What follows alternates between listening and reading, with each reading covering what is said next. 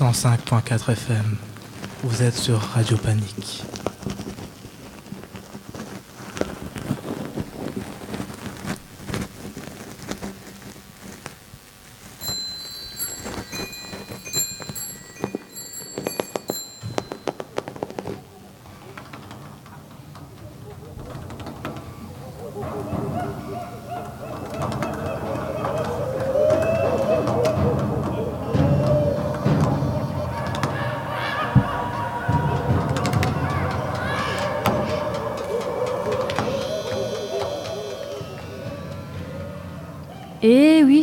Auditrices et auditeurs, les journées raccourcissent.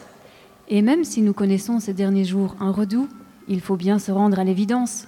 Nous approchons à grands pas des longues soirées d'hiver. Heureusement, comme chaque mois sur les ondes et le stream de Radio Panique, les singes en hiver sont là pour vous réchauffer les oreilles avec leurs divagations plus ou moins sérieuses. Ce soir, comme lors des dernières émissions, c'est la Bellone qui nous accueille. Merci encore à la Bellone. Et nous allons suivre certains des fils de l'histoire des abattoirs pour poser la question de l'animal en ville, de sa mise à mort, de sa transformation en viande et de l'artificialisation de la viande. Pour en parler, nous avons avec nous ce soir Cataline Sénéchal, animatrice chercheuse à Forum Abattoir. Bonsoir. Bonsoir. Et des singes en hiver, ce sont aussi des chansons, du théâtre, des objets non identifiés et des techniciens du son pour rendre tout cela possible. Alors ce soir, nous ont rejoint un certain nombre de guenons, ouistiti, gorilles et chimpanzés en tout genre. Guillermo, Vincent, Ketura, Kailou, une Chloé en chair et en os, et une Chloé sous forme spectrale qu'accompagne son complice Clément, Juliette, Maxime ou Maxou Bisou, Olivier et moi-même, Chedia.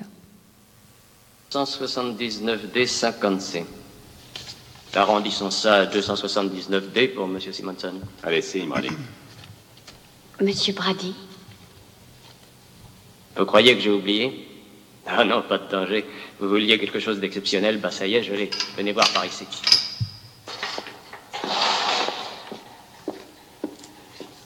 D'ailleurs, c'est bien simple. C'est plus qu'exceptionnel, c'est fantastique. Regardez. Du bœuf, mademoiselle. Du bœuf comme vous n'en avez jamais vu. Ah la vache. Quand j'étais gosse, la nourriture, c'était de la bouffe. Là-dessus, nos magiciens de la science ont empoisonné l'eau, pollué le sol, détruit les plantes et la vie animale. Enfin, de mon temps, on trouvait de la viande n'importe où. On achetait des œufs, du vrai beurre. On trouvait de la litue fraîche à gogo. Je sais, Sol, tu m'en as déjà parlé. Est-ce que quelqu'un peut vivre dans un climat comme celui-là, la canicule d'un bout de l'année à l'autre On se croirait, On se croirait dans, un four. On crève à force de transpirer. Qu'est-ce que c'est que ça? Oh, mon Dieu Oh, Une vraie tomate C'est pas une belle chose. Sol, Du bœuf Oh, mon Dieu. Oh,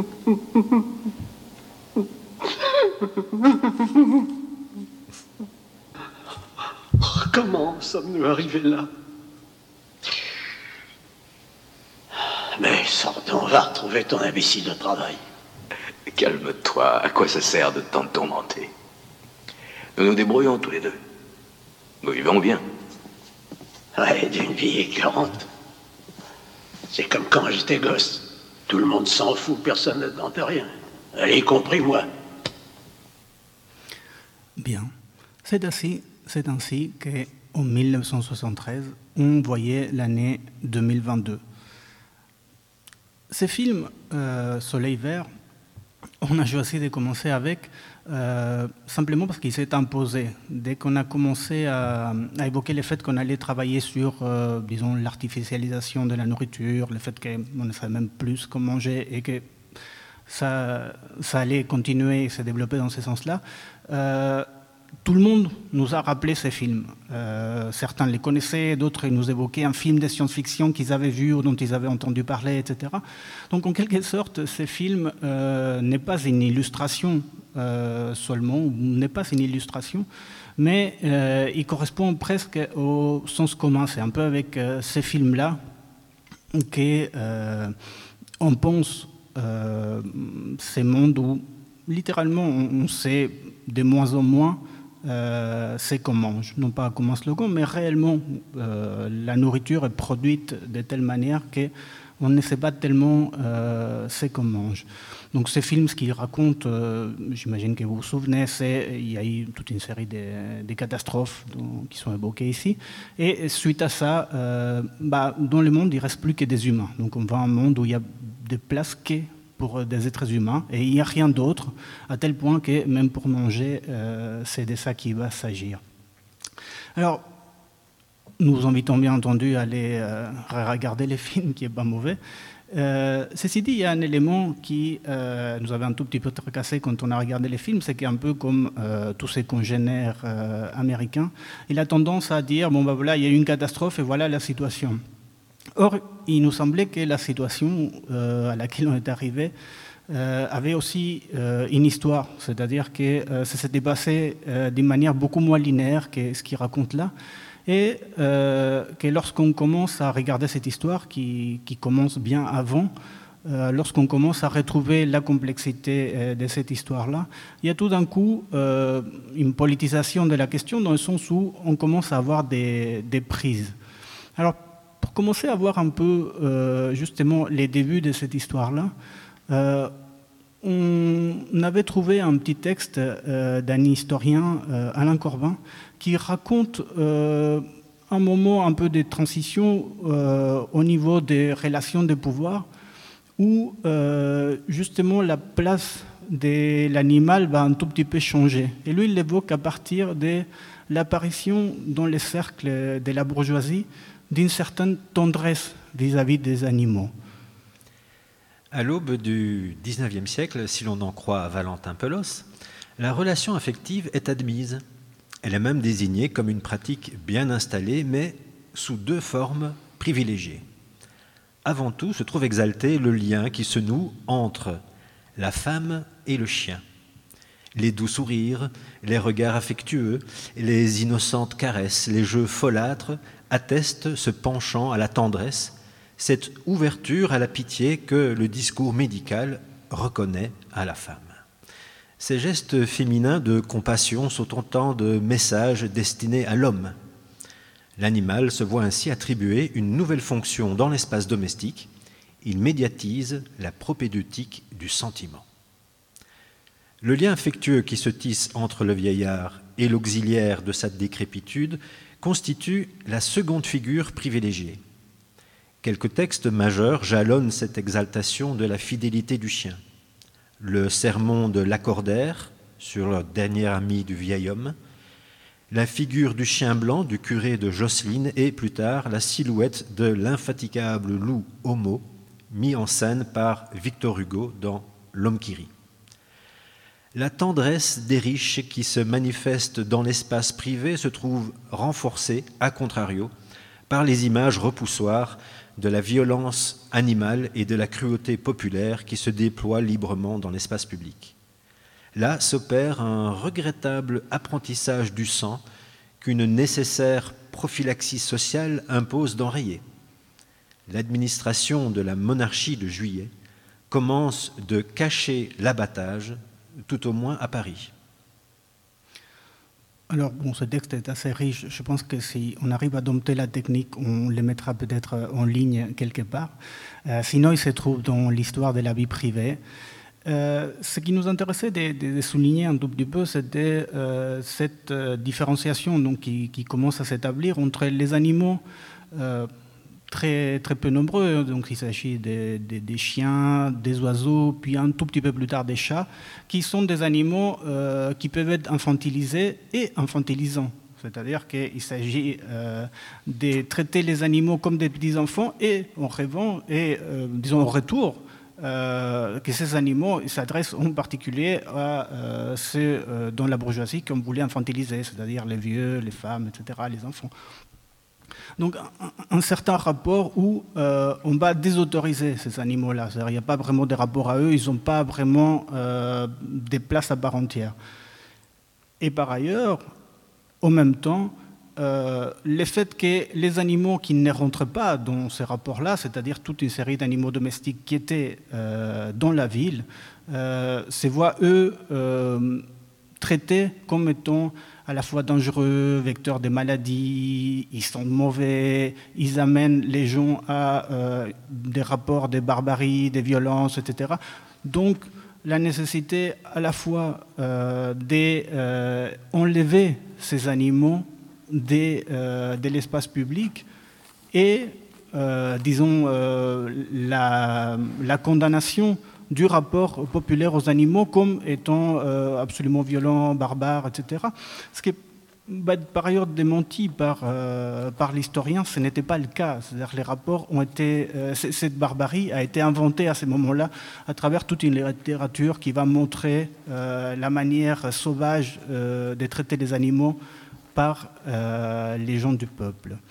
Mais il est temps de revenir à notre histoire. Nous avons dit euh, raconter une histoire plus complexe. Donc, euh, c'est cette histoire-là que nous allons demander à Cataline de nous raconter. À partir de cette histoire-là, donc, on va clôturer les abattoirs, faire des lieux spécifiques quand est-ce qu'on commence à faire ça? En fait, on commence euh, un petit peu avant en fait, la monarchie de juillet, donc quand même 50 ans avant. Donc c'est c'est Napoléon en fait qui installe les premiers abattoirs à Paris, et puis il y en aura bien sûr à Bruxelles. ils installent les abattoirs donc pour plusieurs raisons. à la fois parce que bah, c'est une bonne occasion de percevoir des textes, des taxes à l'entrée, à la sortie. Euh, c'est une manière aussi en fait de mettre euh, cette corporation de bouchers qui est quand même un peu particulière parce que euh, ils peuvent se, se, balader dans la ville avec leur outil de travail. Leur outil de travail, c'est une arme blanche. et également, en fait, pour toutes les choses que Corbin a beaucoup étudiées, notamment dans un autre bouquin qui s'appelle Le miasme et la jonquille, pour en fait des raisons liées à l'hygiène. Et enfin, il y a encore quelque chose qui est important euh, à percevoir, c'est que les villes, euh, avant euh, le 19e, les villes en elles-mêmes étaient relativement petites et elles se construisent à cette époque-là. Elles se construisent, elles se construisent en opposition à la campagne. Et à la campagne, on a ces animaux, ce bétail. et donc, finalement, tout ce qui peut rappeler un peu la paysannerie va être mis en dehors de la ville. Elle l'était déjà un peu parce qu'il y avait des murailles, mais maintenant il n'y en a plus. Donc les murailles, il faut les construire. Et on les construit en, en mettant en place en fait un système dans lequel les abattoirs s'installent. Alors, auparavant, où tuait-on les animaux ben, On les tuait euh, dans les fermes pour la consommation régulière. On n'en tuait pas beaucoup. Hein. On tuait des animaux qui étaient fait des animaux de réforme, essentiellement, quand ils avaient travaillé avant. Suffisamment travaillé, quelque part, et qu'à partir du moment, bah, ils, coûtaient presque plus cher à entretenir, et donc du coup, bah, on, les mangeait. Euh, et également, euh, on les tuait dans les centres de consommation, qui étaient ces, villes, mais ces villes qui étaient relativement embryonnaires par rapport à ce qu'on connaît aujourd'hui. Euh, et dans des lieux qui étaient dédiés, où la, toponymie, toponymie pardon, bah, nous raconte ces histoires-là. La rue des Bouchers, par exemple, à Bruxelles, où c'était un quartier où il y avait des boucheries, donc on appelait ça des tueries particulières, on utilisait bien le mot tuerie, donc c'est quelque chose qui est... Voilà, c'est pas un euphémisme, on tuait là. Et les animaux étaient tués dans des appentis, et les sangs euh, étaient euh, euh, dans la rue. Alors, donc, si on revient sur nos jeunesse des abattoirs et par rapport aux animaux et par rapport au texte de Corbin, où est-ce qu'on en est? Ben, Au 19e, s'installe donc toute une série d'abattoirs. On va repartir sur Bruxelles, il y en avait 4 ou 5. chaque commune en avait un. C'est celui dont on connaît encore la trace, où on peut la voir, c'est le musée d'Ixelles, qui était un abattoir.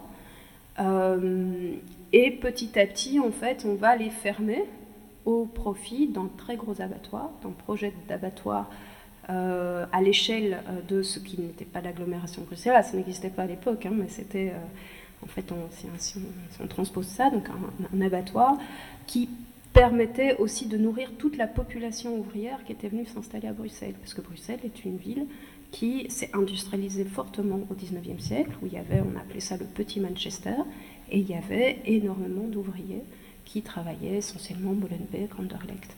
Et tous ces gens mangeaient, euh, et euh, à l'époque, et contrairement à aujourd'hui, euh, la viande était perçue vraiment comme une nourriture d'excellence, quelque chose qui donnait de la force aux gens.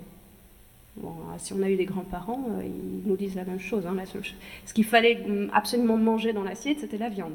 Hein, on est bien d'accord. Aujourd'hui, on a un peu changé d'avis. Euh, ça a été très rapide le changement d'ailleurs. Euh, mais donc, c'était aussi pour nourrir Bruxelles qui grossissait. Donc, il y a eu un très gros abattoir qui s'est construit à Anderlecht. Donc, il s'est construit à Anderlecht, et Anderlecht c'est quand même un peu particulier aussi, il s'est construit sur une zone qui était marécageuse. Or, euh, là, on retombe sur Corban, les marécages, euh, tout le 19 enfin, avant le 19e, le marécage, c'est un lieu vraiment très dangereux, très dégueulasse, très pas propre, plein de miasmes, c'est très inquiétant. Et donc, on l'a construit là. On l'a construit là parce qu'il y avait aussi de la place, beaucoup de place. Euh, et donc, c'était dans le faubourg de Bruxelles. C'était pas vraiment dans Bruxelles, mais c'était à proximité quand même. ça s'est construit donc dans ce faubourg avec de l'argent privé finalement. Euh, non pas communal. Euh, et ça a été repris euh, après la guerre 14-18. Et c'était devenu un des plus grands abattoirs de Belgique. Et ce passage alors de la mise à mort au sein des villes, dans des boucheries plutôt, du coup, à des abattoirs, donc tu disais plutôt communaux, plus petits, jusqu'à un abattoir plus grand qui est celui qu'on connaît. Qu'est-ce que ça change dans le, d'abord le rapport à l'animal en ville, et puis aussi, qu'est-ce que ça change dans le travail de mise à mort? Alors, dans, dans le cas des abattoirs euh, euh, du 19e, en fait, ce qui changera, c'est euh, vraiment, on, fait travailler des gens dans un espace bien défini. Donc, il n'est plus, plus question de travailler un peu partout dans la ville pour la mise à mort des animaux. Après, c'était un endroit qui était relativement ouvert. Donc on n'est pas euh, au 19, à cette période-là, et encore ça va durer assez longtemps pour les abattoirs d'Anderlecht, mais c'est exceptionnel. Ce n'est pas une usine dans laquelle les gens ne peuvent pas rentrer, les, personnes extérieures, les non professionnels. Euh, donc on fait travailler les gens dans des ateliers et euh, ces maîtres abatteurs maîtrisent en fait depuis la mise à mort jusqu'à la découpe. Donc on a des, gens avec un savoir-faire multiple. On n'est pas devant un système taylorisé où les personnes ne savent faire qu'une enfin, on ne fait faire les choses qu'à une personne, parce qu'ils savent faire beaucoup de choses. donc ça, alors le rapport à l'animal, c'est vraiment tout début 19e, puis après ça va changer au XXe siècle, c'est plus une gestion des flux. Où peuvent-ils aller, où ne peuvent-ils pas aller? Ils ne peuvent pas déambuler dans la ville, les animaux de, consommation. Euh, ils peuvent en fait euh, aller à un endroit bien défini en train en plus, parce qu'en fait il y a une, gare de train, euh, une gare située aux abattoirs de Kuregem. Donc après, il y a les, pratiques obligatoires et puis il y a les pratiques qui sont véritablement attestées. Donc, assez tardivement, il y a encore des, jeunes gamins qui sont euh, des, bouviers qui euh, acheminent du bétail depuis les zones paysannes qui sont à côté de Bruxelles, le Pajottenland, et qu'ils les, les, transportent un peu comme ça. Mais ça ne se fait pas. C'est un peu comme on n'est pas autorisé de se garer n'importe où, mais les gens se garent. Euh, donc on a encore des pratiques comme ça, comme il y a encore des pratiques de tuerie particulière relativement tardives, mais tout s'arrête après la guerre 14-18 en fait.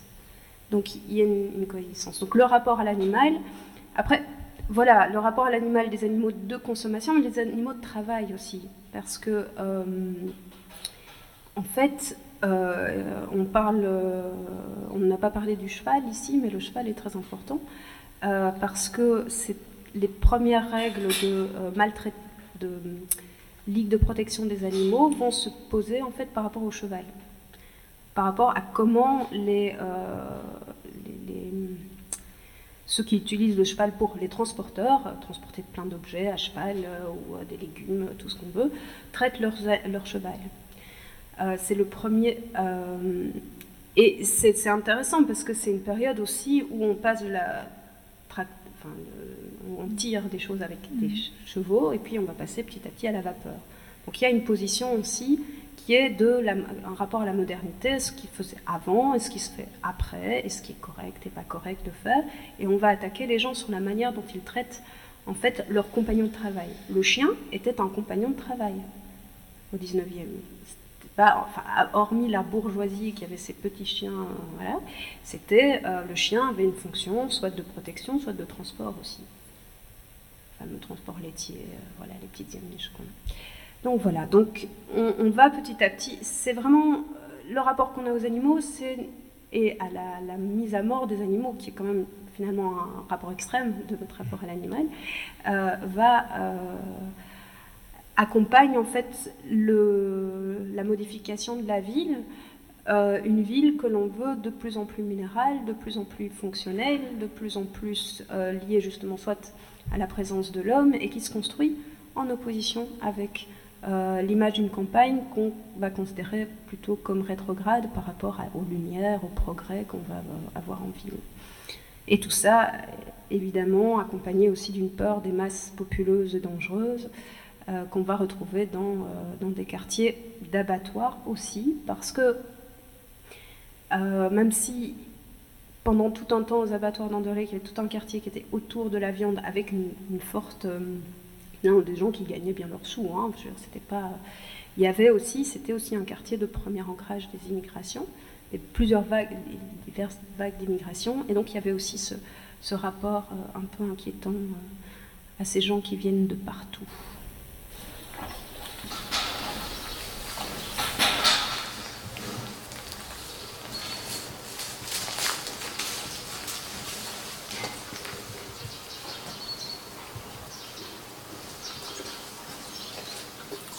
Moi, je me lève en général vers 4 h du matin, je sors de chez moi à Charleroi.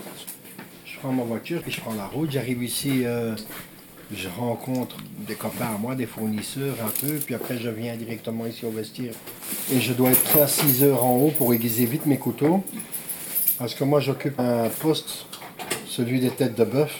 Je dois enlever la peau et sortir la langue et en fonction de la chaîne avance, suivre euh, la bête avec chaque tête à sa place. Et ça, c'est mon poste à moi. J'ai pris un, cheval, il était gentil. D'accord, il m'a mordu. Il m'a pris comme ça, il m'a jeté. Il m'a soulevé, il a acheté à 3 mètres. Et ma main, elle était comme ça. L'année passée, j'étais 6 mois, c'est notre travail. Avec un grand taureau, hein, sauvage. J'ai dû faire rentrer dans l'autonome, mais à la fin, il s'est retourné en arrière et m'a donné bam. On est comme des boxeurs sur un ring, c'est toujours physique, porter, courir, transpirer, tirer, faire attention à ses doigts. On risque souvent notre vie. Lui, il a un métier, c'est une arracheuse de peau, où il monte, où il descend. Il ne sait jamais quand il monte là, il dit tout va bien se passer, il peut avoir une bête qui se décroche et qui lui tombe dessus. Celui qui coupe les pattes de bœuf, il croit que la bête est morte, il va pour couper les jarrets, la bête peut avoir un recul du pied, elle tapait au visage. On a failli avoir un mort il y a quelques années où il y a un cheval qui a redressé la patte, il l'a eu en plein visage. Bon, il a été en chaos technique, ça a duré une bonne vingtaine de minutes. On travaille avec des involtures parce qu'on est là depuis une dizaine d'années, on joue avec ça euh, comme un jeu. On peut tous tuer des bêtes. Mais il y en a qui ont la décontraction pour le faire. Et il y en a qui ont des appréhensions. Moi, j'ai déjà coupé des boutons, mais je n'aime pas. Je préfère laisser ça à des gens qui sont un peu plus sadiques. Ils s'en foutent. Ils n'ont pas d'appréhension. Quand ils voient un cheval qui pleure, ben ils s'en fichent. Moi, si je vois un cheval qui tchoule, ben, je ne touche pas. Quand on coupe une bête, il faut bien faire. C'est le Coran qui dit ça. Il ne faut pas s'offrir la bête. Il faut bien couper comme il faut. Les bêtes qu'on coupe, des fois, ils pleurent. Ils sont. Ils sont, ils sont qu'il va mourir, quoi. Ils sont. Surtout les chevaux, les chevaux. Non, les motos, c'est. c'est facile. Ils ne bougent pas. Et j'ai des trucs euh, islamiques que je dis. Et ils se calment. Il faut aimer ce métier. Si on n'aime pas ce métier, on ne le fait pas. Parce que juste venir ici pour ramasser la paye du fin du mois, je ne pense pas. On n'a pas le choix.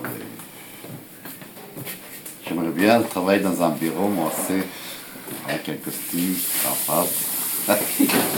C'est un métier où les gens ne se poussent pas à la porte pour venir le faire, Dieu merci pour nous. On a tous un passé différent ici. Vous avez des anciens combattants de l'armée serbe qui ont fait la guerre du Kosovo ici à côté. Ici, vous avez euh, parmi nous euh, de- d'ex-délinquants qui du jour au lendemain ont trouvé leur voie, un travail, euh, un sens à leur vie, d'anciens fermiers. Ici, c'est multisocial, c'est multiculturel. Il y a de tout. C'est un cocktail explosif, mais qui marche bien. On s'engueule, on s'insulte, on est comme des poissonniers, on rigole. Et j'espère que si parmi vous, il y en a qui vont faire de la politique, qui pensent à des gens comme nous, qui vont devoir travailler jusqu'à 70 ans, porter des têtes de bœuf, mon message est le suivant, c'est que moi, j'ai travaillé toute ma vie, je suis boucher charcutier, j'ai mes activités sur le côté, et que je ne vais pas attendre après le PS ou le MR pour qu'ils me donnent une pension. J'ai mes biens personnels que j'ai acquis grâce à la sueur de mon front dans mon pays. Et je vais partir non comme un fraudeur, comme un homme libre. Je ne vais pas me mettre à la mutuelle. Je ne vais pas me faire passer pour un accidenté. Je ne vais rien demander. Je vais vendre ma maison que j'ai ici. Et je vais partir m'occuper de mes biens que j'ai acquis là-bas, que j'ai à la de mon front. Et sous le soleil, profiter des quelques instants qui me restent à vivre. Ouais, Cataline, c'est toi qui nous avais euh, donné ces, ces archives, donc je ne sais pas si tu veux rebondir comme ça spontanément sur ce qu'on vient d'entendre. Donc on a entendu plusieurs voix, c'est des voix des travailleurs de la chaîne d'abattage d'Anderlecht, dont un qui a le sens du spectacle. Ce que je peux dire juste, c'est que ces voix-là, elles ont été enregistrées il y a à peu près 5 ans, je dirais, et ces gens-là travaillent toujours euh, aux, aux abattoirs d'Anderlecht. Euh, Il y en a un qui dit qu'il n'aime pas trop tuer les moutons, mais il le fait, et il continue à le faire. Euh, il continue à, à avoir cet humour un peu particulier euh, qu'il peut avoir. Euh, donc, ça me fait plaisir de les, entendre. euh, et je pense que, ce que je, retiens en fait aussi de leur, euh, rapport au travail, euh, c'est peut-être quelque chose qui, n'a pas été, euh, qui n'était pas dans les archives. C'est un l'un d'eux qui raconte aussi qu'en fait, il sait euh, faire ce métier parce que euh, pour lui, euh, il a un pouvoir de délégation, enfin un devoir de délégation. C'est-à-dire qu'en fait, il euh, tue pour nous, pour ceux qui n'ont pas, euh, qui ont qui ont des appréhensions, comme, comme le disait euh, Nordine. Euh, mais dans une idée de nourrir l'humanité. Donc en, fait, eux justifient leur travail, qui n'est pas simple, euh, par rapport aux conditions, mais même simplement par, rapport au fait de tuer. Enfin, je veux dire que, euh, parce que en fait, ça a pour fonction de nourrir l'humanité. Et que rien n'est plus insupportable pour, pour eux de tuer un animal qui, en fait, ne rentrerait pas dans le cercle de la consommation. Un animal pour rien. Euh, et c'est le cas notamment lorsque euh, un animal arrive avec une, euh, euh, une patte cassée après le transport, parce que là il peut y avoir en fait des accidents durant le transport. Et si on ne peut pas vraiment déterminer pourquoi la patte a été cassée, quand, Du coup, l'animal ne rentre pas dans la consommation humaine et donc va au clos d'écarissage. Alors ça, ça les insupporte. et donc voilà, je ne sais pas vraiment, enfin j'étais un peu émue de les, réentendre à nouveau et je remercie beaucoup pour ce gros effort de montage parce que en tout cas, moi, ce que je trouvais intéressant dans cet extrait, c'est que vous aviez écrit un texte où vous disiez, euh, euh, ce qui est tout à fait vrai, c'est que la mise à mort de l'animal est un impensé dans nos contrées, et euh, que l'une des raisons de cet impensé, c'était qu'on héritait à la fois de la tradition chrétienne et à la fois du courant naturaliste, donc tradition chrétienne où il n'est pas reconnu d'âme à l'animal, c'est un privilège qui est réservé à l'homme, et euh, le, courant naturaliste où en gros l'animal n'est que matière et la découpe n'est qu'un un réagencement de la matière. Et pourtant, on se rend bien compte dans les extraits qu'on entend, qu'on a entendus, que euh, désosser euh, un animal, le découper, n'équivaut pas à désosser une, voiture. Donc il reste quelque chose quand même, malgré ce courant naturaliste, il reste quelque chose de particulier au fait d'ôter la mort euh, à un animal, en tout cas dans les extraits qu'on entend. Oui, oui, tout à fait. Je pense que c'est un petit peu la même chose qu'on disait qu'il y avait euh, entre la loi qui, par exemple, obligeait de tuer dans les abattoirs et puis la pratique euh, du fait qu'il y avait encore des abattages qui se situaient dans des tueries particulières à Roulade. eh bien, en fait, il y, a clairement une, distorsion. C'est-à-dire que clairement, les, euh, les gens, alors qu'en fait, ils n'ont finalement qu'une relation très, euh, très ponctuelle avec un animal, ils, ne l'ont pas élevé, ces gens, ils les voient, ils les voient juste arriver, ils ont un rapport affectif euh, à ces animaux. Donc ils, sentent que Je crois que l'humanité a toujours rêvé de pouvoir se dire je mange la viande. Et pour ça, euh, je tue l'animal, il suffit de souffler sur son nez et de dire t'es mort, un peu comme dans une, cour de récréation où on jouerait à ça. Mais non, ça se passe pas.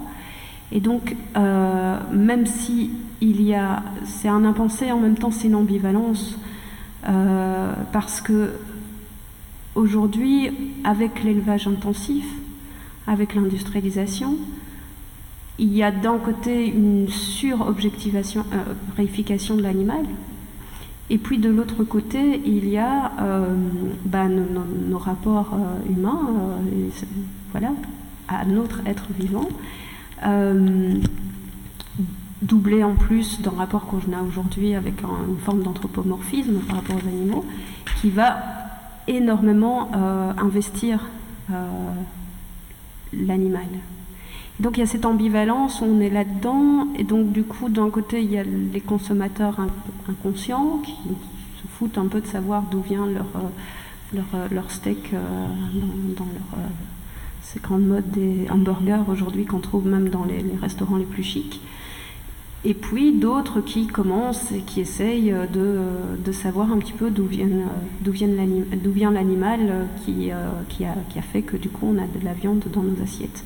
Et il y a vraiment ces double, ces double mouvement aujourd'hui.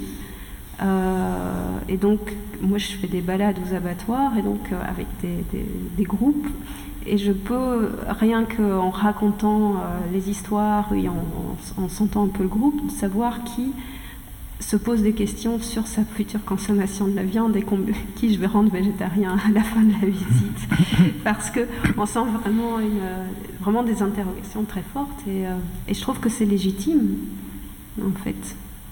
Hum, voilà. A un peu, ça, rappelle un peu ce que, ce que racontaient les, textes de Corvin là au, départ, c'est-à-dire une espèce de, dichotomie entre euh, soit un, animal euh, infantilisé, etc., bon, qui est un peu comme, un jouet, etc., mais qui rentre dans un rapport euh, humain-humain, c'est-à-dire qu'il est pensé comme un humain à partir des humains, etc soit euh, l'autre rapport qui est vu comme étant euh, absolument barbare, etc., et, qu'il est de fait dans, euh, dans l'industrie, dans, la viande industrialisée, etc.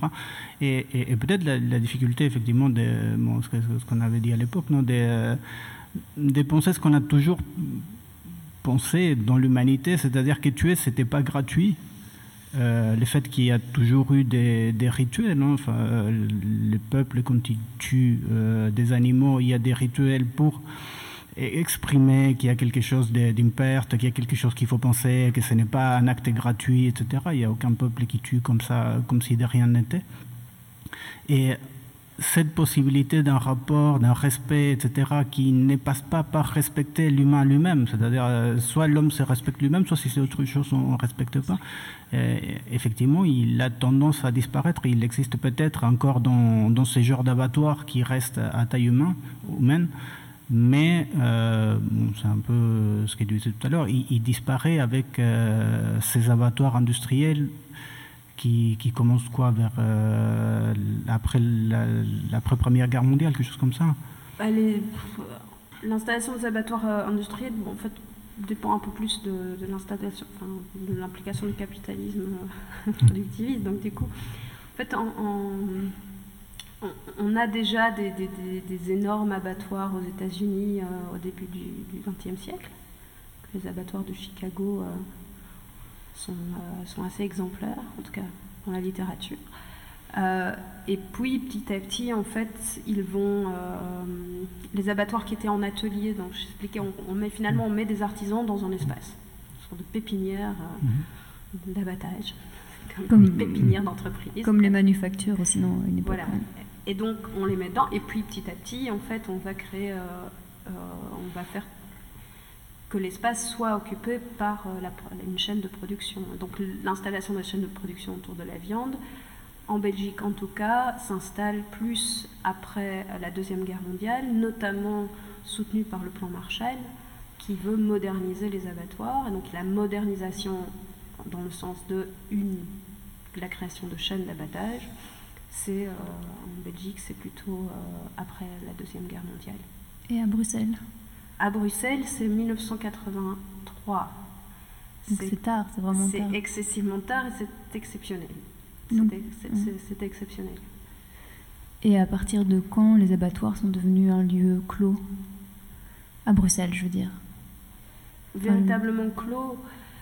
J'ai l'impression que dans l'histoire, c'est encore un endroit où pendant longtemps il a été possible de circuler euh, par rapport à d'autres lieux, enfin d'autres villes. Alors, par rapport à Bruxelles en particulier, euh, il, a été il est devenu compliqué de voir de la mort animale à partir de 82, 83, enfin le temps de la construction du nouvel abattoir, de la nouvelle structure. Euh, mais jusque-là, en fait, si on se baladait sur le site, ce qui était possible, il y avait même du karting qui se passait sur le site. c'était vraiment un, espace, il y avait une grande perméabilité eh on pouvait éventuellement, euh, au détour d'une porte ouverte, voir un animal euh, se faire égorger. C'était possible par les portes comme ça. Alors, à partir de 85, euh, la vraie, vraie construction de l'abattoir, la, deuxième vague, eh bien, là, ça se passe, on ne peut plus voir la mise à mort, tout est enfermé derrière des murs. et c'est un, c'est un processus qui avait déjà lieu bien avant, euh, dans les années 30 euh, en, Allemagne, le modèle d'abattoir fermé où on ne peut pas voir ce qui s'y passe était déjà bien installé. Euh, si, à, si à Anderlecht il y a eu finalement le maintien de la structure du 19e, c'est parce que la commune d'Anderlecht avait acheté cet abattoir et n'a pas investi, n'a pas investi dans la modernisation. Donc, du coup, c'est un peu une. Euh, oui, une exception. Mm. S'ils avaient investi, ils auraient certainement installé euh, une, euh, une chaîne, une chaîne de production comme, comme, comme ailleurs. Encore une histoire belge. Anderlechtoise. Anderlechtoise. Anderlechtoise, parce que je pense que. Voilà. Après, toutes les petites villes de moyenne importance avaient un abattoir. Donc euh, j'ai le souvenir de mon, oncle travaillait comme euh, mécanicien et il allait réparer la ligne d'abattage de la commune de Marchand-Famel. qui est mécanicien pour les pompiers, mais c'était le personnel communal qui allait euh, réparer ça. Donc il y avait aussi, c'était un, moment où il y avait plus de perméabilité dans les abattoirs qu'il n'y a plus aujourd'hui. Anderlecht reste est très particulier parce que même si ils ont construit une nouvelle structure, ils ont gardé l'esprit de l'ancienne. C'est-à-dire que c'est un abattoir, il n'y a pas un unique client. il y a en fait un carnet de clientèle, donc ceux qui abattent font abattre des animaux qui est énorme. Il y a des plus de, 150, 200, 300 différents euh, clients et euh, avec une multiplicité de sorties. Et essentiellement les boucheries, pas la grande distribution. Parce que, euh, étant donné que l'abattoir n'avait pas été modernisé, du coup, ils n'avaient pas la possibilité de vendre leur, la viande dans les grandes surfaces, qui nécessitait en fait un cachet spécifique, cachet CE, et donc, du coup, ils ont continué à fournir euh, les petites boucheries. Et donc, ils le font toujours. Donc, on est dans une situation très particulière. Et maintenant? Ah, Maintenant, c'est le moment qu'on attendait tous. Nous avons l'immense plaisir d'accueillir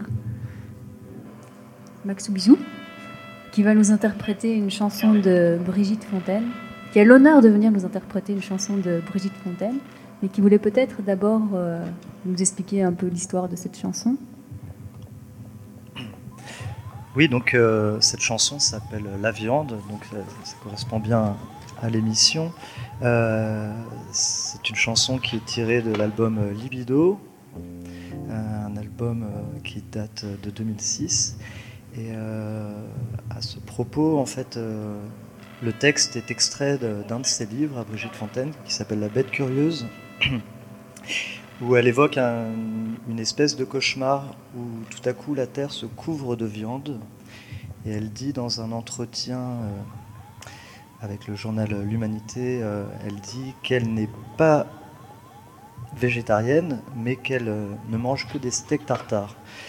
Et qu'elle trouve ça hideux de manger des animaux qu'on aime et la manière dont ils sont traités, et qu'elle croit qu'on sera maudit pour cela je vais chanter ce texte.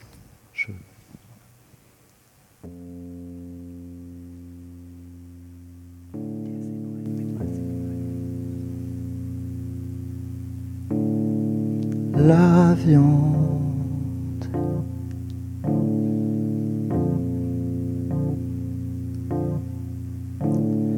La viande sur la table.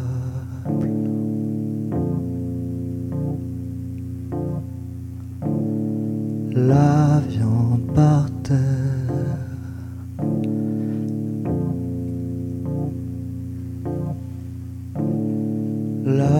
Sur les étals.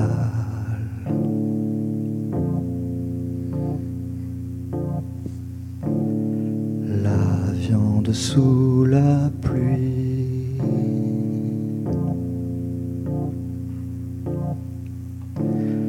La viande étalée.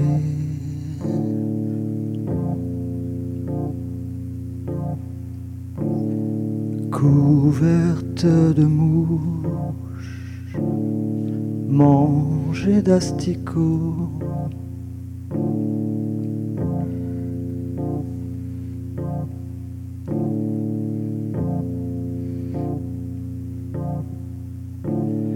La viande fraîche comme une rose, la viande des hommes, des femmes, la viande des grisons, la viande malade de la mort, la viande saoule, la viande bleue, la viande rouge, s'il vous plaît.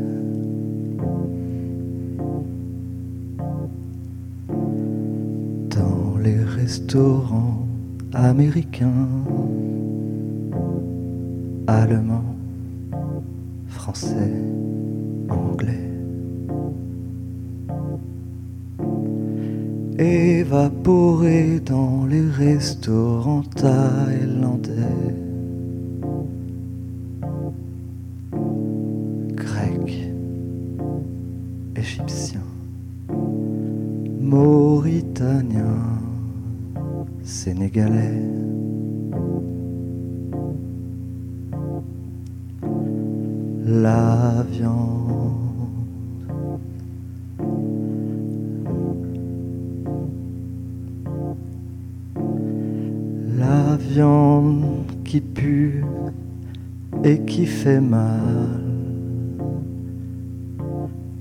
Renforce la viande partout sur la terre,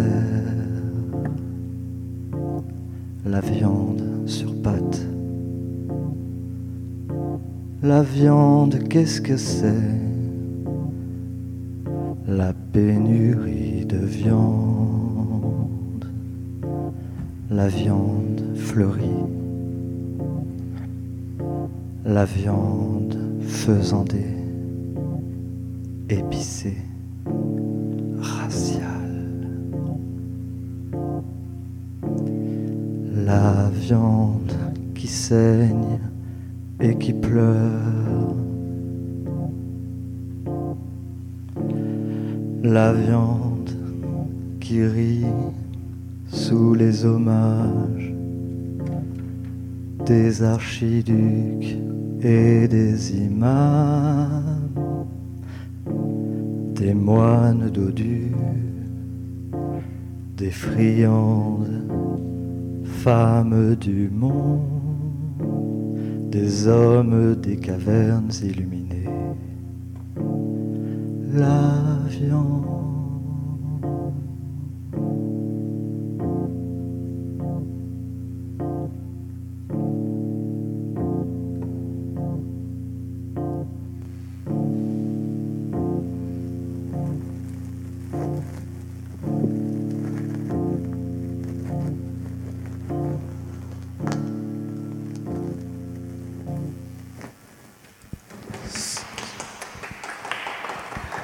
C'était Maxime. 105.4 FM. Vous êtes sur Radio Panique. Bien. La viande. Alors, on a commencé à raconter tout à l'heure, euh, la viande à partir du XXe siècle s'industrialise. Donc, euh, tu disais, ça commence par les États-Unis. Euh, en Argentine, à Buenos Aires, on avait même des abattoirs plus grands. Et, et, d'ailleurs, c'est pas rien aussi à l'époque. Une des raisons de la conquête par l'État argentin des territoires indiens était le fait qu'à partir de 1880, il y a des bateaux frigorifiques donc, qui permettent de ramener la, viande en Europe. Donc on, voit aussi comment ça, modifie des territoires, comment ça modifie des, rapports de force. Alors, justement, euh, un peu à contre-courant de euh, toute cette euh, concentration de, ces usines à viande, il y a l'exemple qui est maintenant presque unique euh, à Anderlecht d'un abattoir qui, qui, reste en ville. Tu, as pas mal travaillé là-dessus. Est-ce que tu peux un peu nous, raconter alors qu'est-ce que ça change, euh, le fait que l'abattoir soit en ville? Qu'est-ce que ça, ça apporte des particuliers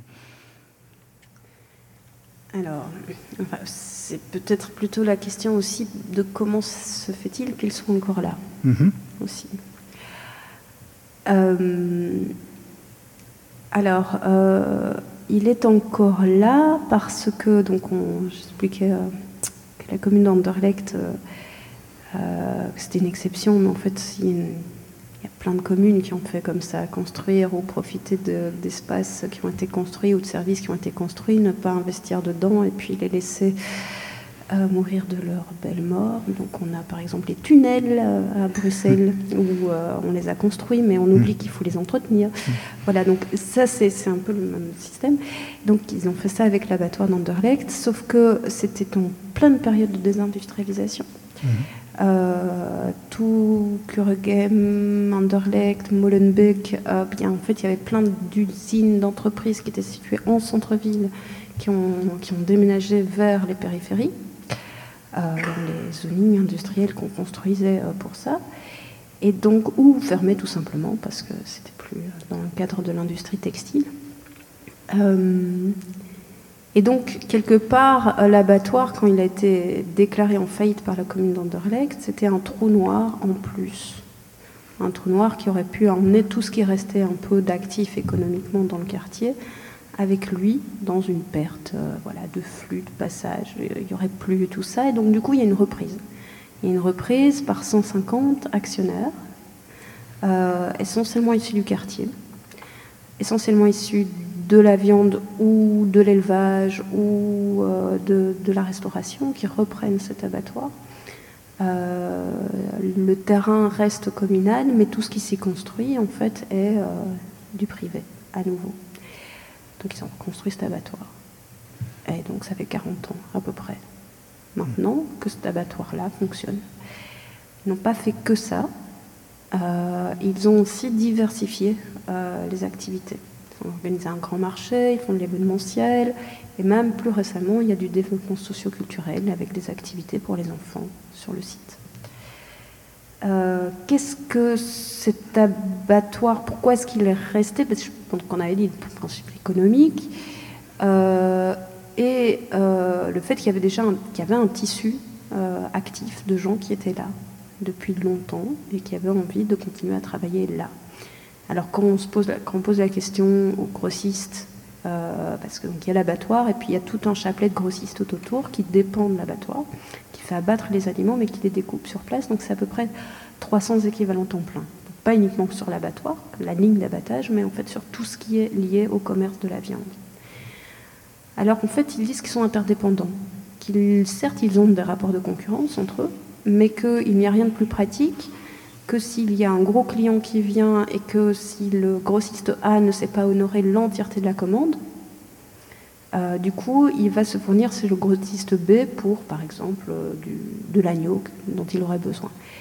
Cette proximité ensemble permet d'être encore concurrentiel par rapport aux grosses centrales de découpe. donc en fait, chacun est séparé, mais ensemble, ils ont la même force qu'une grosse centrale de découpe. Euh. Donc ils restent concurrentiels. Ça, c'est intéressant d'un point de vue économique. Alors, d'un point de vue social, ça, c'est autre chose, c'est euh, voir.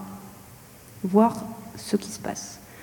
dans un monde où, en fait, euh, on délègue la mort à autrui, on délègue à des entreprises qui sont enfermées dans des zones industrielles, de plus en plus finalement des zones de production, production des zones d'élevage, mais on parle de production.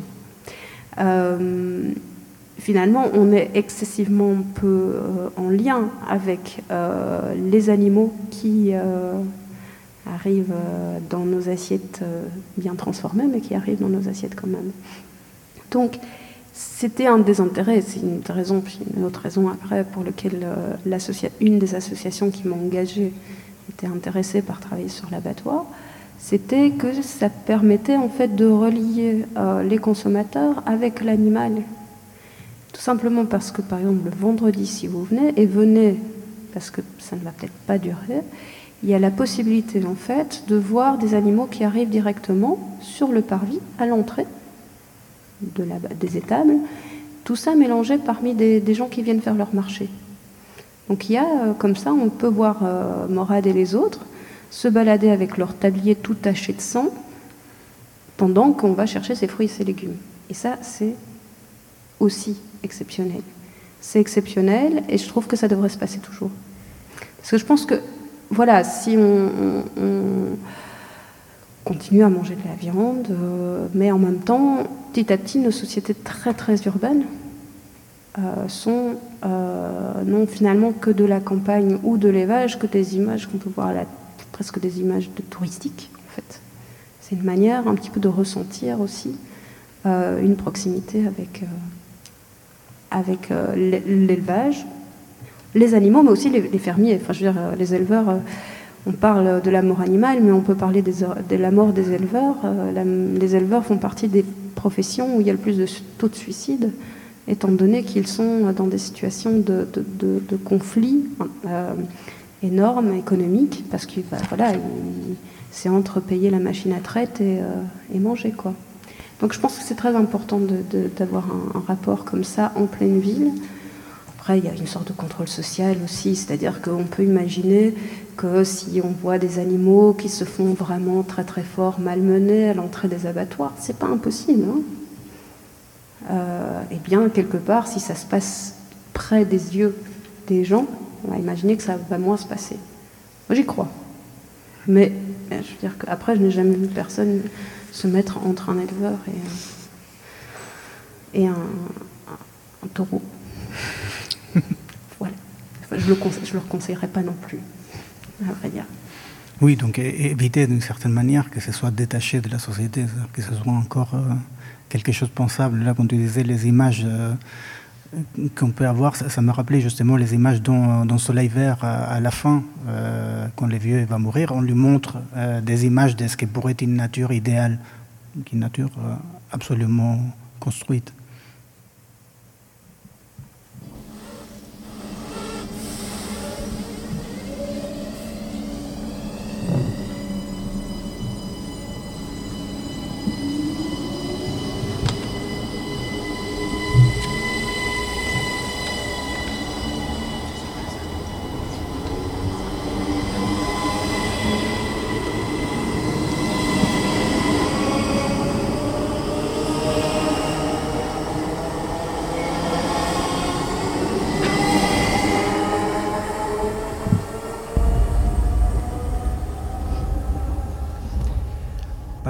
La blanche immensité d'un hiver éternel et glacé d'un bout à l'autre de la planète, roule un train qui jamais ne s'arrête. C'est le transperce-neige, aux mille et un wagons.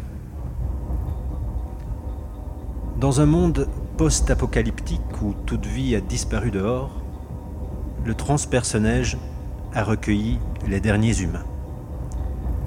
Train interminable et hiérarchisé, à l'avant logent les riches et les puissants, et derrière les plus pauvres, et les wagons nécessaires à la survie avec les machines, ainsi que la nourriture, pour que rien ne s'arrête et continue éternellement. Mais pour la première fois depuis l'embarquement et le départ en catastrophe il y a huit ans, un individu s'est échappé du wagon de queue qui avait été coupé du reste du convoi après les émeutes de la faim cinq ans plus tôt. Il s'appelle Prolof. Capturé par les soldats, il remonte avec eux vers les wagons de tête où il est attendu pour être interrogé. Où sommes-nous? Ça m'a tout l'air d'être un wagon resto. Soldats, gaffe aux prisonniers qu'ils ne profitent pas de l'obscurité pour s'échapper. Vous en faites pas, sergent, je me sauverai pas. Tais-toi et avance. Je crois que là-bas, il y a de la lumière à nouveau. Allons bon, la porte est fermée. Personne, pas moyen de passer, sergent. C'est bizarre. Il devrait y avoir une sentinelle. D'habitude, il y a toujours quelqu'un de garde à la vianderie. La vianderie? Ouais. Là où il y a la mama. C'est là qu'on débite la bidoche synthétique pour tout le convoi. Je connais, j'ai déjà été de garde ici. La nuit s'est bouclée à cause des trains de couloir. On pourrait se la faire ouvrir par le contrôleur? À cette heure-ci Bon, alors si on allait réfléchir ailleurs, on se les gèle ici. Et toi là-bas? Eh oh, ça va pas J'ai rien fait moi Va nous chercher le contrôleur du coin. Dis-lui qu'il vienne nous ouvrir, mine-toi. Oh, vous me faites chier Je sais pas où il crèche moi, le contrôleur. Mais démerde-toi Grouille-toi si tu veux pas qu'on te fasse la tête au carré.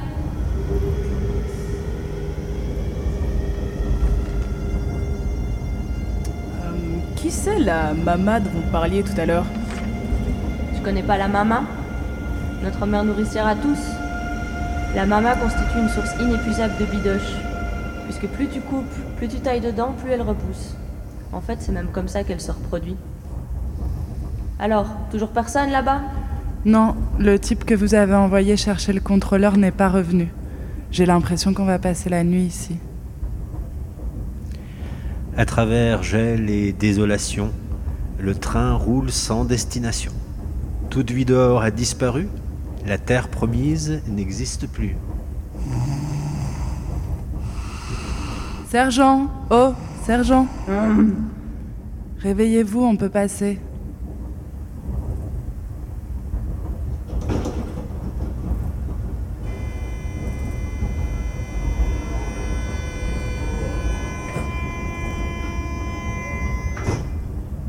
Ça sent une drôle d'odeur ici. C'est peut-être les produits qu'ils utilisent pour nourrir la maman. Tu veux voir? La porte est entr'ouverte.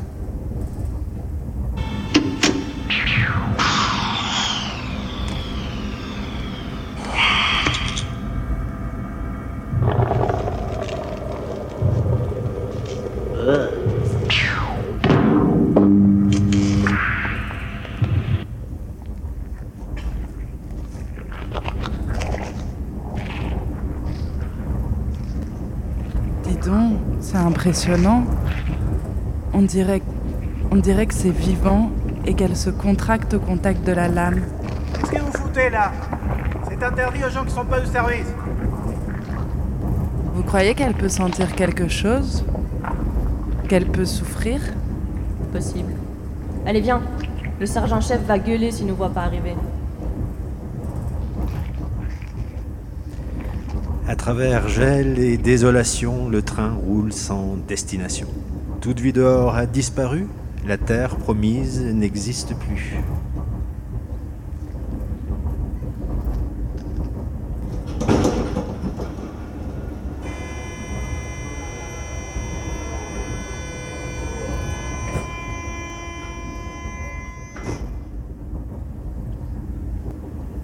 Fin des wagons militaires. Où m'emmenez-vous? Dans les wagons dorés Quasiment. Dès que nous aurons fini les wagons des lapins. Des lapins Je croyais que vous bouffiez du rat et de la bidoche synthétique. Vous vous trompez d'adresse. De ce côté du convoi, on prise davantage les produits traditionnels. Faut dire qu'on a les moyens. Ah, voilà le seigneur des lapins. Rabinov règne sur quatre wagons qui abritent des milliers de bestioles. Tout est parfaitement organisé pour leur élevage et leur nourriture.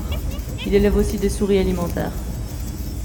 Les lapins C'est lui qui a organisé tout ça N'oubliez pas que le transpersonnage était un train de plaisance avant la catastrophe. Un train de croisière où tout était aménagé pour une autonomie de plusieurs semaines. C'est probablement ce qui nous a sauvé la vie. Ouais, à vous certainement. Oui, pardonnez-moi, j'oubliais tous ceux qui sont défavorisés, enfin, comme vous. En tout cas, euh, les lapins sont bien gardés. Ouais, c'est surtout à cause des lapines. Les lapines? C'est sur elles que Rabinov a établi son empire. Il est le seul à en posséder, ce qui lui permet d'avoir le monopole de la reproduction, d'être le maître du marché. Pas question de faire main basse sur une femelle, elles sont bien gardées. À travers gel et désolation, le train roule sans destination. Toute vie dehors a disparu, la terre promise n'existe plus.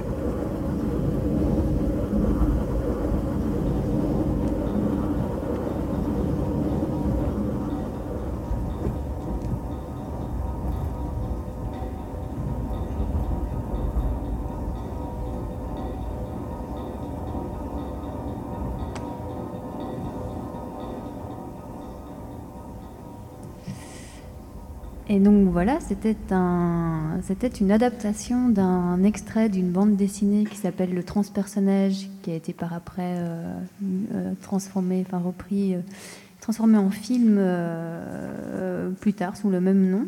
C'est une BD qui avait été scénarisée par Jacques Loeb et puis dessinée par Rochette, Rochette et Legrand en 84 dans les revues à suivre.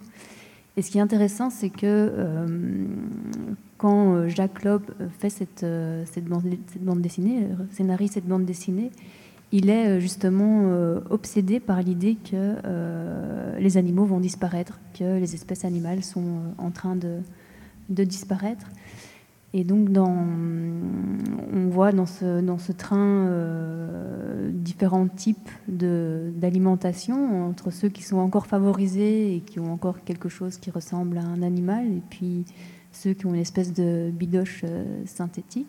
Alors, ça paraît de la, science-fiction, et pourtant, euh, malheureusement, comme souvent, la réalité euh, rattrape la science-fiction quand elle ne le- enfin, voilà. Et, euh, et la, culture euh, de viande n'est pas, euh, n'est pas de la science-fiction, ça existe.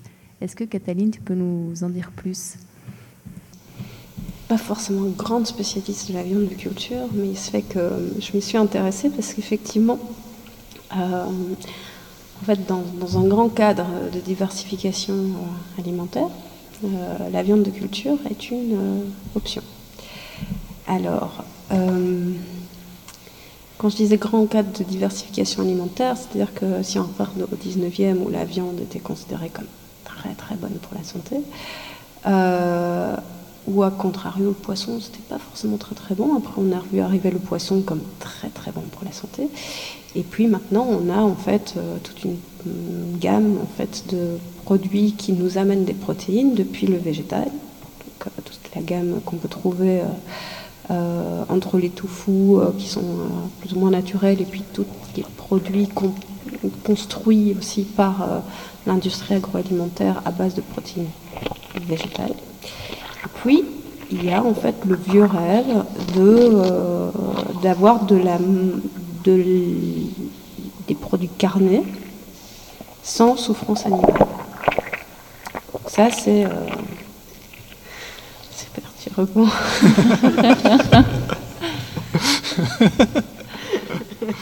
Mais c'est que dans le cadre de notre émission pluraliste, on a, on a, tenu aussi à laisser la parole à la viande artificielle qui vient de s'exprimer. Et qui est très perturbante, tout à fait. Mais donc, du coup, c'est de la viande sans souffrance animale. Alors, euh, la viande sans souffrance animale, euh, c'est euh, de la viande produit carné. Alors la viande, la notion de viande aussi c'est un peu compliqué. Donc un produit carné qui se développerait dans des grandes cuves, euh, dans de, l'industrie, euh, dans une situation industrielle, et euh, finalement une reproduction cellulaire.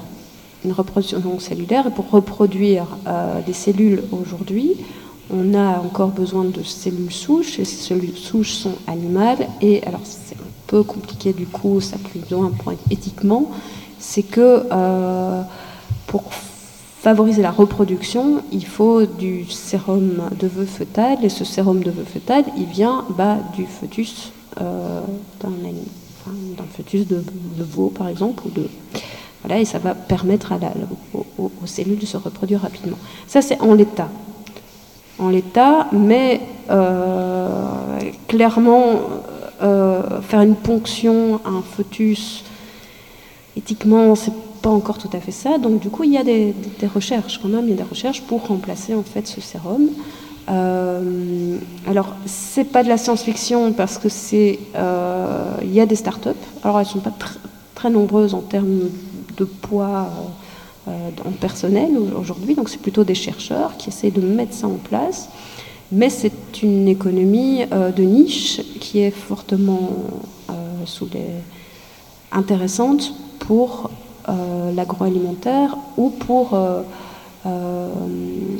alors j'ai un, un, gros trou, mais je pense que c'est la fondation Bill Gates qui intervient là-dedans. Il y a quand même aussi de, de l'investissement dans, dans ces startups, dont euh, une start-up là, on a été démarché il n'y a pas très longtemps par Gaia, qui elle travaille avec une start-up qui est située en Israël et qui aurait en fait une solution pour éviter le sérum de fœtal. Et lorsqu'on leur dit oui, ok, il n'y a, plus, a plus de souffrance animale dans ce cas-là, voilà, mais est-ce qu'il y aura encore des animaux du coup? Euh, quelque part, ils s'en foutent. Parce que l'objectif, c'est la fin de la souffrance animale. C'est pas, la, voilà, pas de maintenir forcément des animaux d'élevage, ou alors de les maintenir un peu comme dans un zoo, où autour euh, de cette entreprise qui produirait euh, de la, viande artificielle, il y aurait en fait moyen de voir les animaux qui auraient pu en fait fournir une partie de leurs muscles qui auraient été développés c'est ce qu'ils m'ont dit en fait comme, comme option pour garder des animaux d'élevage. Ce serait logique d'ailleurs que ce soit Microsoft ou, des gens comme ça qui, reprennent, parce que d'une certaine manière, euh, c'est l'artificialisation amenée à un tel point euh, qu'il n'y a plus que de l'information en fait. Euh, C'est-à-dire c'est de l'information mise en place dans un laboratoire, imprimée par une imprimante 3D, et arriver à un tel degré d'abstraction où on nous fait bouffer de l'information, où la seule chose qui reste, c'est le fait que le code, évidemment, il sera propriétaire, euh, est une sorte d'aboutissement pour ces gens-là. Quelque chose. Oui, et puis au-delà de ça, il y avait quelque chose que je trouvais intéressant dans, le travail des, des, découpeurs. Donc là, on a parlé des abatteurs, mais les découpeurs.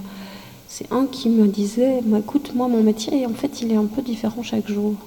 Donc c'est un découpeur dans une entreprise artisanale. C'est-à-dire qu'il n'a pas un seul geste à faire. Et il travaille sur des animaux compliqués, comme par exemple le bœuf. Euh, c'est que son métier n'est jamais le même parce que le muscle est différent.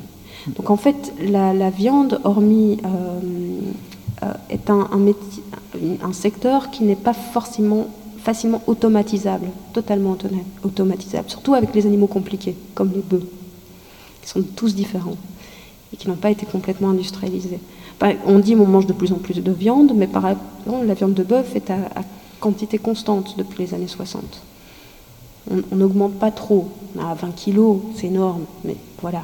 Mais par contre, l'augmentation, c'est essentiellement en fait les, animaux qui ont été euh, qui supportent l'industrialisation, donc euh, les, poulets et, euh, et, le porc. Et donc quelque part, l'objectif, c'est aussi, c'est pas juste de sauver les animaux. L'objectif, c'est de faire de l'argent un maximum en faisant en sorte qu'il y ait le moins de main d'œuvre aussi. Et donc cette viande artificielle, en fait, c'est une viande qui se produirait un peu comme on produit du yaourt, c'est-à-dire que euh, avec finalement une, main d'œuvre relativement euh, qui ne ferait finalement que l'emballage. Voilà. Et l'idée n'est pas des rapports avec les animaux. Et euh, en tout cas des animaux où on aura un rapport avec les animaux de travail, mmh. de bétail, qui serait de l'ordre de ce qu'on a avec les animaux exotiques qu'on voit dans les, les eaux, qui serait, euh, ou éventuellement, on pourrait aussi prendre un animal de compagnie, mais éviter le cochon, parce que le cochon ne sait pas se retenir. Donc euh, dans un appartement, c'est pas très pratique. Ce qui est intéressant, si nos auditeurs ont suivi nos émissions euh, précédentes, c'est qu'en fait, il y a un peu des thématiques qui reviennent régulièrement. Et on avait fait une émission avec Alexis Zimmer sur le microbiote, qui expliquait que les flores intestinales des habitants des pays industrialisés étaient très pauvres euh, et qu'une des raisons de cette pauvreté, de, cette, euh, de ce peu de diversité, c'était que euh, les bactéries de nos flores intestinales se constituaient en échangeant en permanence avec leur milieu, leur environnement, et leur environnement, c'est notamment, ce sont notamment les animaux. Et qu'avec justement cette mise à l'écart des animaux, on en revenait à, enfin nos bactéries en revenaient à ne plus échanger euh, qu'avec elle-même en fait et peut-être quelques chats, chiens, rats et euh, pigeons euh, qui restent et qu'en fait on était en train de réaliser du coup la boucle est bouclée le soleil vert en fait. Un monde essentiellement d'humains qui se qui se avec ces bactéries qui se qui, s'échangent enfin qui échangent avec elles-mêmes et qui n'ont plus de milieu avec avec lequel échanger. Un monde où, par ailleurs, effectivement, il y aurait euh, des places qui est, pour les humains et euh, où finalement on mangerait tous les mêmes veaux, et ce ne serait même pas les mêmes veaux, ce serait l'information d'un seul veau reproduite et qu'on mangerait tous les mêmes. Des humains en mauvaise santé, quand même, précisait Alexis Zimmer. Oui, je pense que il y, a, dans la discussion qu'on avait euh, avec donc ceux qui tenaient absolument à, avoir de la, la, viande sans souffrance animale, tout ce qui était, voilà, euh, le rapport qu'un corps humain qui ingérait des hormones de croissance pourrait avoir, voilà. C'est pas forcément ça, ça les inquiète pas trop. Et donc moi j'ai l'impression qu'on est effectivement dans une situation où, bon, alors après, euh, est-ce qu'il faut être anti-technologie en général ou ça? Non, il faut être prudent, mais là on a parlé de la 5G il n'y a pas longtemps non plus. En fait, on, fait rencontrer euh, à l'humain des nouveaux produits sans forcément avoir un, moment de, temps pour pouvoir se dire est-ce que c'est pas vraiment est-ce que ça peut quelles sont les conséquences? Quelles sont les conséquences? Et, euh, c'est quelque chose qu'on perçoit aussi euh, là je reviens sur le développement du site sur la deuxième raison pour laquelle l'Inter-Environnement Bruxelles était intéressé par réfléchir au devenir du site, c'était aussi parce qu'en fait, il y a des projets de développement. Et qu'un de notre travail, c'est d'essayer de pointer en fait les conséquences de ces projets de développement qui sont finalement euh, euh, construire un nouveau bâtiment qui finalement, bah, il va peut-être se mettre euh, plus ou moins sur des sorties logistiques indispensables à l'abattoir actuel, donc ça va quand même poser des petits soucis. Et donc c'est véritablement ça, entre la bonne idée de créer quelque chose essayer de réfléchir à toutes les conséquences. Après, on, ne peut pas tout connaître. On ne peut pas tout connaître, mais quand même, il y a lieu de se poser des questions, comme effectivement, que, vont devenir nos intestins euh, dans une situation où finalement on va être en contact uniquement avec le même produit, en fait, c'est une sorte de clonage. hein, euh, la viande artificielle, c'est à partir d'une seule. euh, Oui, d'une seule Voilà. cellule, enfin, de l'information de cette cellule euh, répliquée comme ça. euh, Voilà, et on va voir. Après, c'est toujours la question de savoir qu'il y aura des niches. C'est-à-dire que je pense qu'il y aura toujours de la consommation de viande qui a vraiment grandi sur, enfin, qui, a- qui vient vraiment d'un vrai animal, animal. Euh, mais euh, en parallèle de ça, c'est plutôt imaginer que ça va remplacer la viande dite industrielle. Parce qu'à partir du moment où les coûts de fabrication, qui sont énormes aujourd'hui, vont être euh, diminués, on va retrouver plutôt, j'imagine, ce type de viande dans, bah, euh, dans les lasagnes, euh, dans les hamburgers, dans ce genre de choses. Parce qu'aujourd'hui, malgré tout, une chose qu'on ne pourra pas faire à cette, ce tissu carné, c'est le faire marcher. Donc, faut savoir que, par exemple, euh, chaque chair n'a pas le même goût, enfin, animal, parce que bah, l'animal qui l'a porté a vécu des choses différentes. Il a été, euh, elle a été euh, enceinte, c'est pas le mot. Elle avait les trois fois, et donc du coup le corps a changé. Il y a plus de graisse, moins de graisse. La structure du, du muscle change. Ce qui fait qu'une fois de temps en temps, on dit Hum, quel bon bout de viande, ah oh non, ça c'est dégueulasse. Euh, et donc, quelque part, ça, on va difficilement pouvoir donner à cette viande artificielle. Or, on a quand même. euh, on est quand même humain, donc on a envie de manger des choses qui nous font plaisir. Et pour ceux pour qui la viande est un plaisir, ils vont sans doute avoir continué à avoir. Mais on risque d'avoir en fait plein de cycles de consommation et une consommation de viande qui aurait euh, la vraie viande, bref, euh, réservée les- à des niches et peut-être à des portefeuilles euh, plutôt importants. Donc on va se retrouver en fait avec une dualisation encore, encore et encore de, des produits alimentaires. Oui, les autres qui vont manger la, la, la, la maman, comme il disait dans, Oui, oui. dans le truc. Mais effectivement, oui, ce qui sort, enfin, plus qu'un certain soin des animaux, c'est une espèce de haine de la vie, non de, de la vie dans sa complexité, de la vie dans la capacité de penser que la vie, c'est aussi euh, d'en faire trop, de, de, de qui une perte, etc. C'est un peu de plus en plus ça qui, ressort dans cette histoire des, des viandes artificielles. Alors, je ne sais pas si tu as envie d'avoir un, mot de conclusion comme ça par, euh, rapport à, ce qu'on a discuté aujourd'hui, s'il y a quelque chose comme ça qui, qui te reste que tu voudrais euh, nous laisser.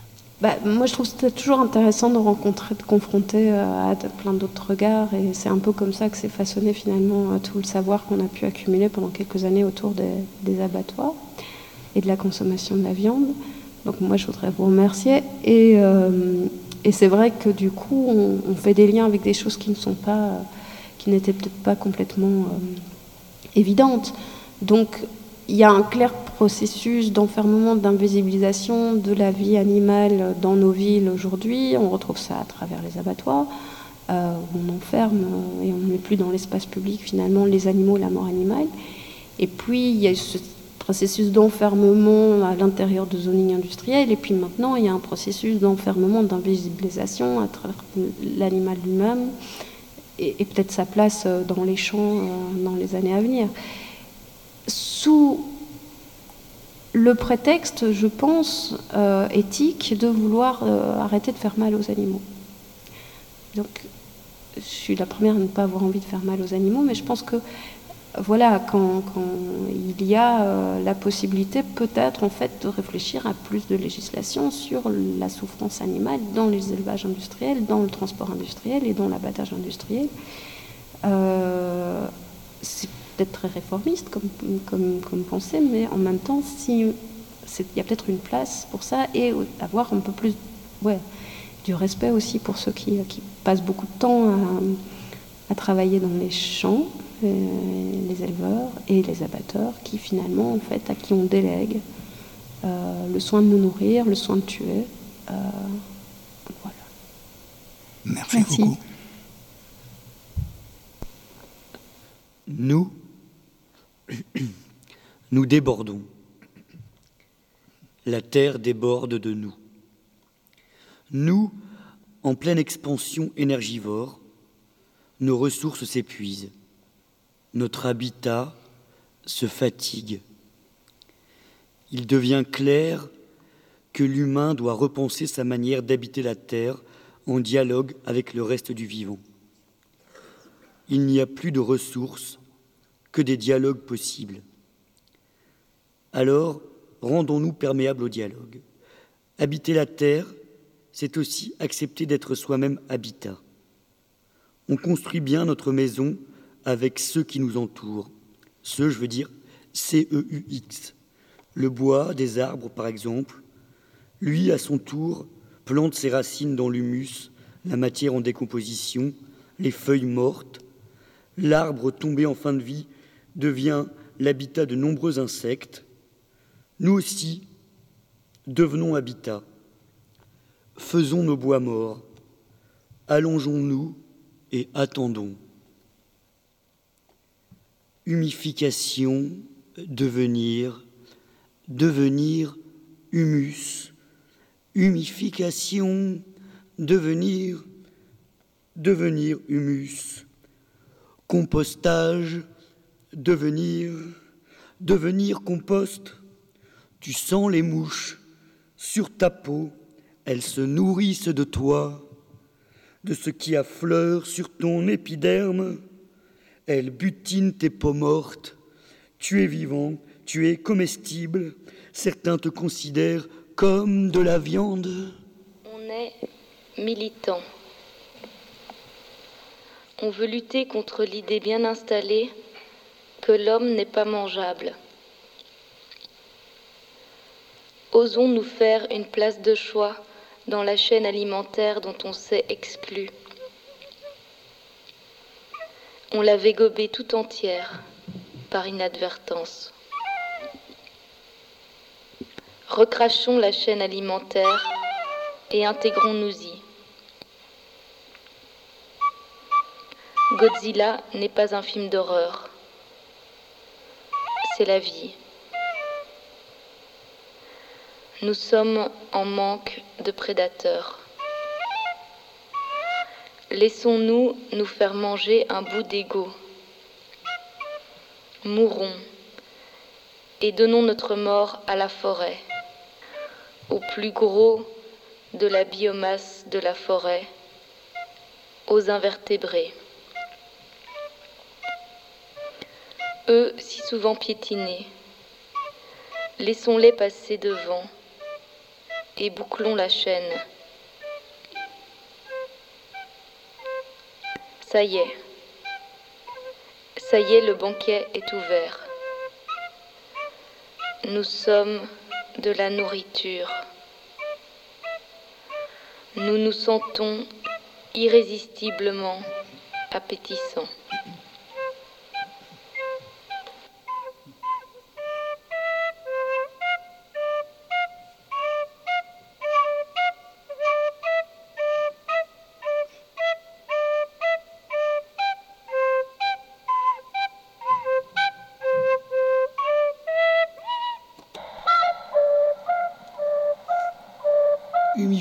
Devenir, devenir humus.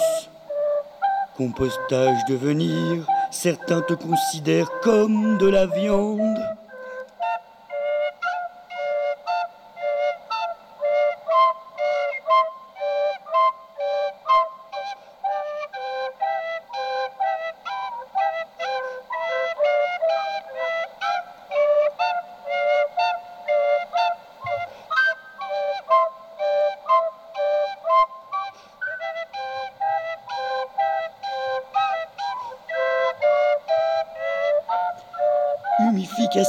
Devenir, devenir humus.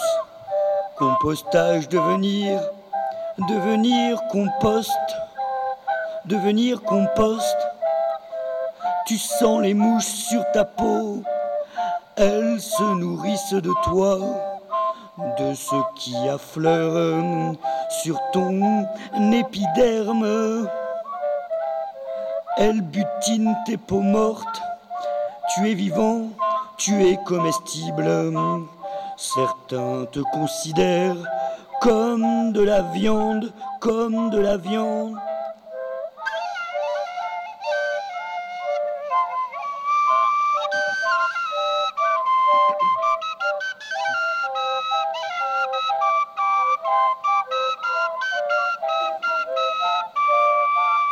Certains te considèrent comme de la viande.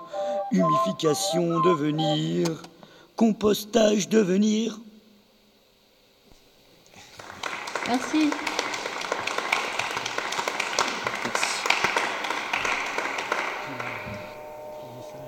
Et maintenant, la parole du singe védique. Le mois passé, on était dans l'eau. Aujourd'hui, on est dans la viande.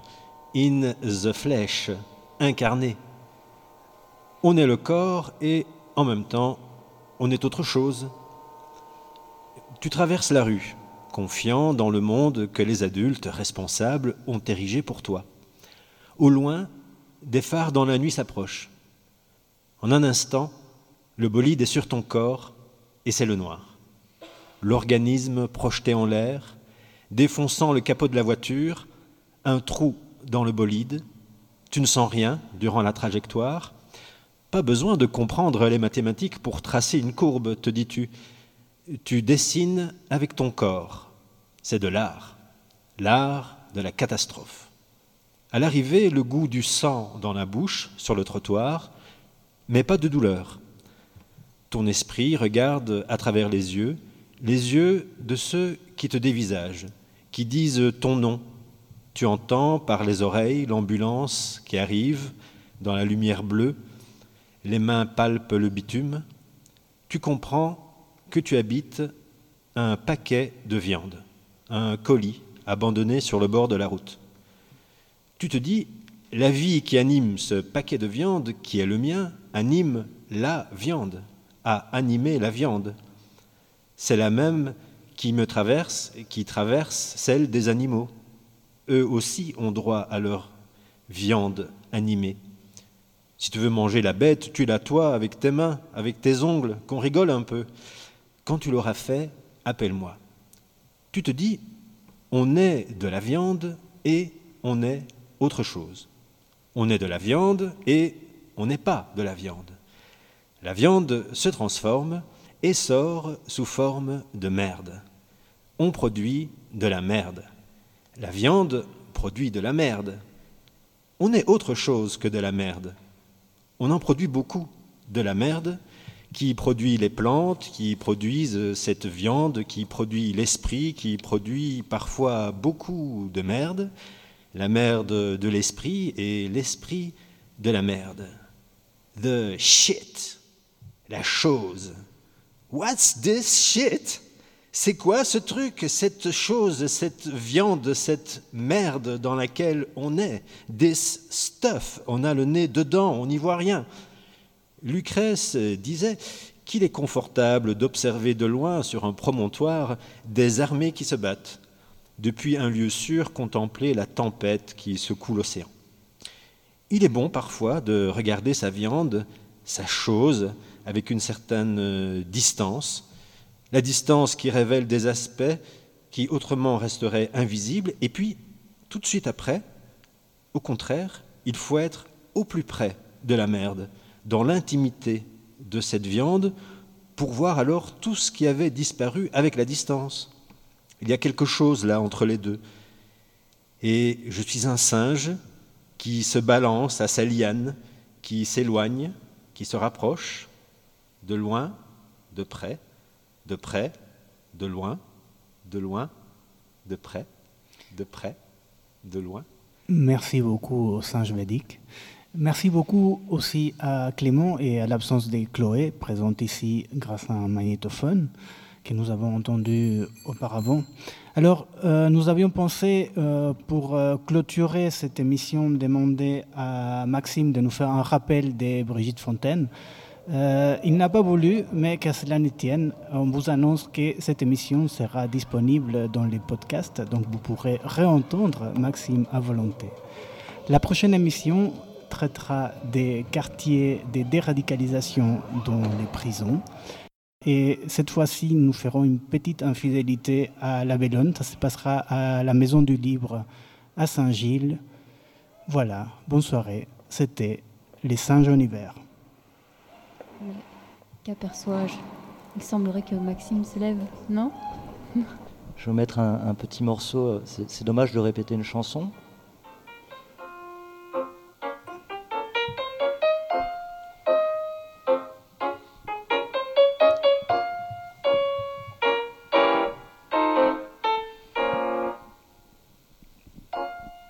Poulet, numéro 728 120.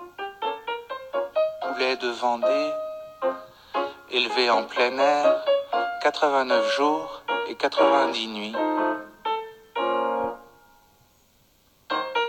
Parmi 380 autres poulets, alimentés avec 75% de céréales. Le 5 décembre 1998, à l'abattoir de Saint-Fulgent en Vendée, électrocuté, vidé, déplumé, lavé, conditionné, labellisé le poulet.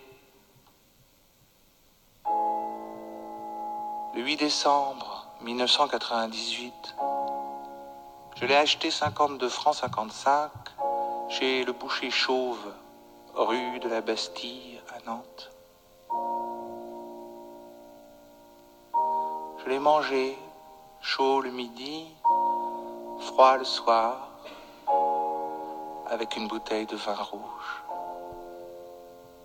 Je l'ai adoré, le poulet. Je l'ai adoré, le poulet.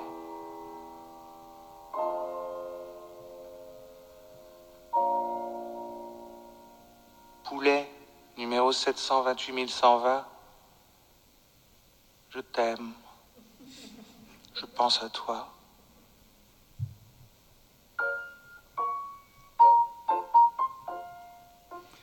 Toi aussi, on t'aime, Maxime. Merci beaucoup pour ces bonus improvisés. Et à Philippe Catherine pour l'interprétation. On l'aime aussi. À la prochaine.